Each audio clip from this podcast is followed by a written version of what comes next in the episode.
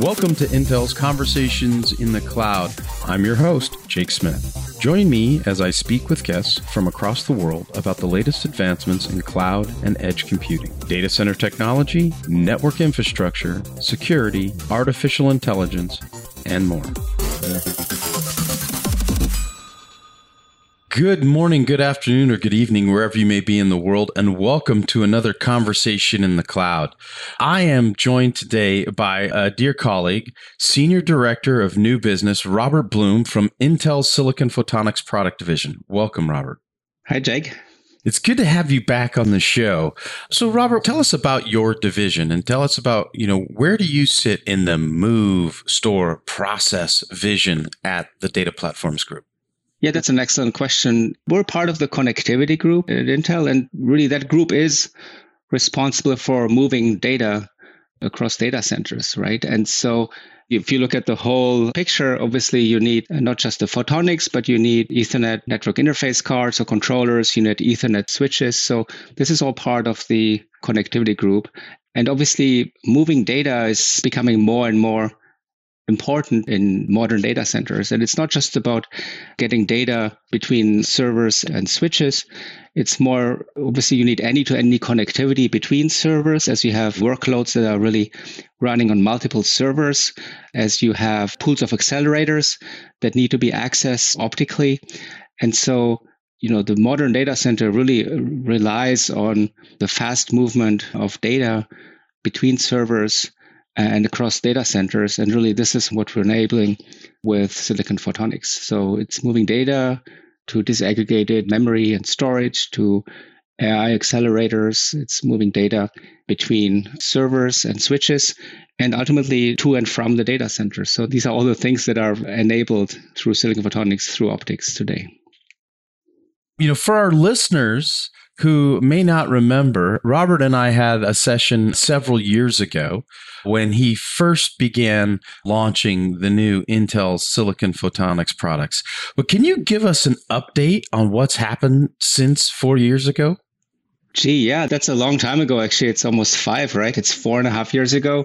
Well, back then we had launched our first silicon photonics product. It was a 100 gig transceiver, a PSM4 transceiver, and we had actually had a podcast together with Microsoft and also Facebook. And, Microsoft had been on stage with us back in late 2016, talking about how they're about to deploy our 100 gig transceivers in their data centers. And so it was certainly a very exciting time because we had launched silicon photonics into a product after what had been, I think, close to 16 years of research starting in our labs division. Yeah, and since then we have now shipped more than 5 million of these transceiver units into primarily hyperscale data centers. And we have launched and we have released several new products since then. So it's been a very, very exciting time for us.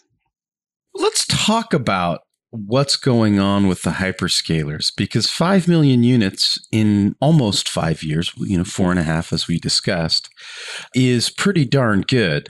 But you're beginning to ramp into new levels of capacity, scalability. Can you talk about the new product line a little bit? Actually, I probably need to step back a little bit. So all these 5 million units actually have been predominantly 100 gigabit transceivers, as I said, different variants. But what is really happening in the data centers is that we see this tremendous continued exponential growth and demand for bandwidth. The demand and the bandwidth is really growing exponentially, almost doubling every 2 to 3 years in the hyperscalers. So back when we launched, 100 gigabits per second transceivers were just getting started. But now really we're at a point where the demands are such that people need to ramp not just 200, but even 400 gigabit per second transceivers. And that's kind of what we're doing now. We have released and launched 200 gigabit per second and 400 gigabit per second transceivers. And they've started ramping and they're ramping throughout this year. So I guess if you do the math, I said doubling every 2 years. So, 4 or 5 years later, we are indeed not ramping 100 gig, but we're ramping 400 gig now.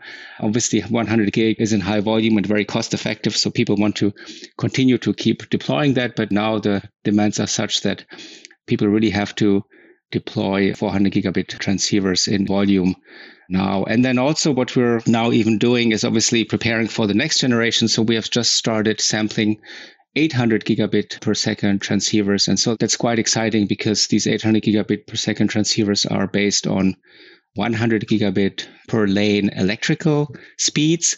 And so that's really kind of a big transition for the industry as you're going from 25 and 50 gig SerDes to 100 gig SerDes. So that has just started sampling. That is so exciting. And it's going to be such a benefit for users around the world, since we know our largest hyperscale customers have the opportunity to really benefit. Almost everybody in the world takes advantage of their technologies, whether it's software or whether it's infrastructure as a service. So let's talk a little bit about the benefits of co-packaged optics with barefoot switches. Can we talk a little bit about that, Robert? Absolutely. So it's almost a year ago now, back in March 2020, actually, we did a first co-packaged Ethernet switch demonstration. And again, to maybe give some background, so all the transceivers that we're shipping today, including the 100 gig that we're sampling, they're all pluggable transceivers. So they plug into the front faceplate of the Ethernet switches. But as you go into these higher speeds, in particular as you go into 100 gig SerDes, that really becomes quite difficult. It becomes inefficient in terms of power, in terms of heat sinking. You're wasting power on electrical retimers. And so it has always been our vision to actually bring the optics much closer to the networking silicon and to the Ethernet switch in this example.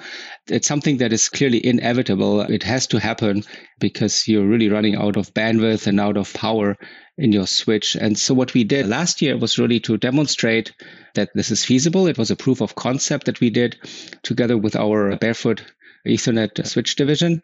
In the demo, we took a 12.8 terabit Ethernet switch and we put our Silicon Photonics, what we call photonic engines or optical tiles. We had 1.6 terabit photonic engines. We put them onto the same substrate right next to the Ethernet switch. And so that was really a very exciting industry first demo that we did. And as I said, it served as a proof of concept.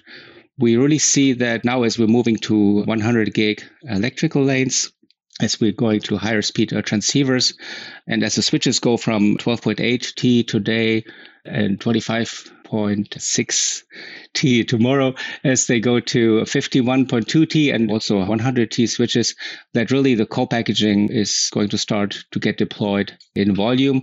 So we continue to see the first commercial deployments really happening in about 2.5 to 3 years from now. I would say end of 2023 and throughout 2024, we expect to see the first co-packaged Ethernet switches to be deployed.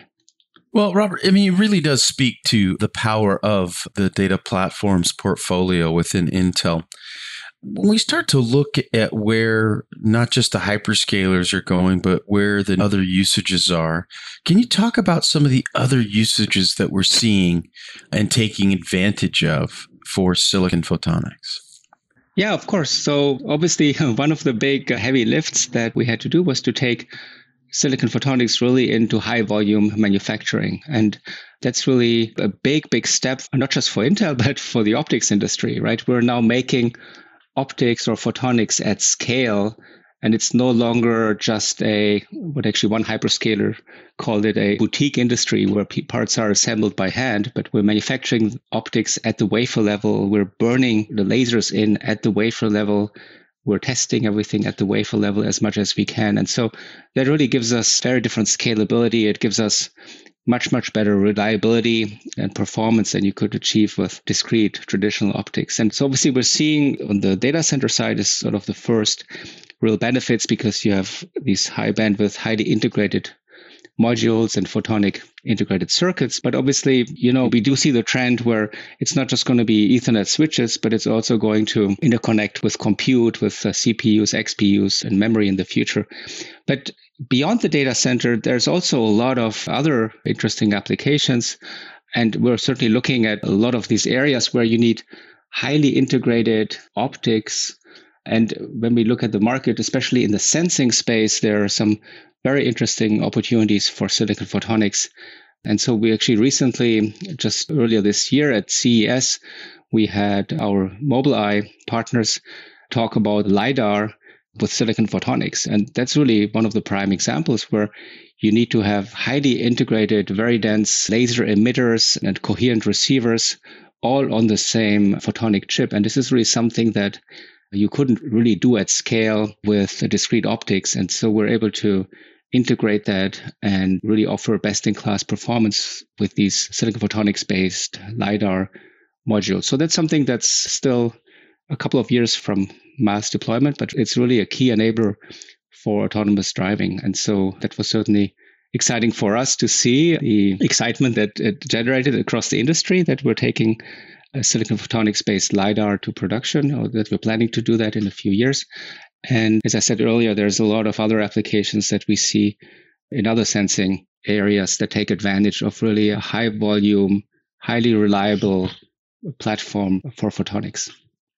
You know, each step that you take gets us one step closer to, you know, this latency-free vision between our instruction sets and our silicon. And this is just so exciting for the industry. And, you know, Robert, I'm always caught with the question that our listeners ask, where can I find out more information about Intel Silicon Photonics? Yeah, so obviously we do route people to intel.com/silicon photonics. So that's kind of the standard landing page. It also has some of the job openings that we have. So I keep reminding myself that I have to keep mentioning that we're always looking for talent in that area. But the nice thing is you can even just Google Intel Silicon Photonics and it will show you a lot of interesting articles as well. But intel.com/silicon photonics is kind of the landing page that also lists our products and additional information.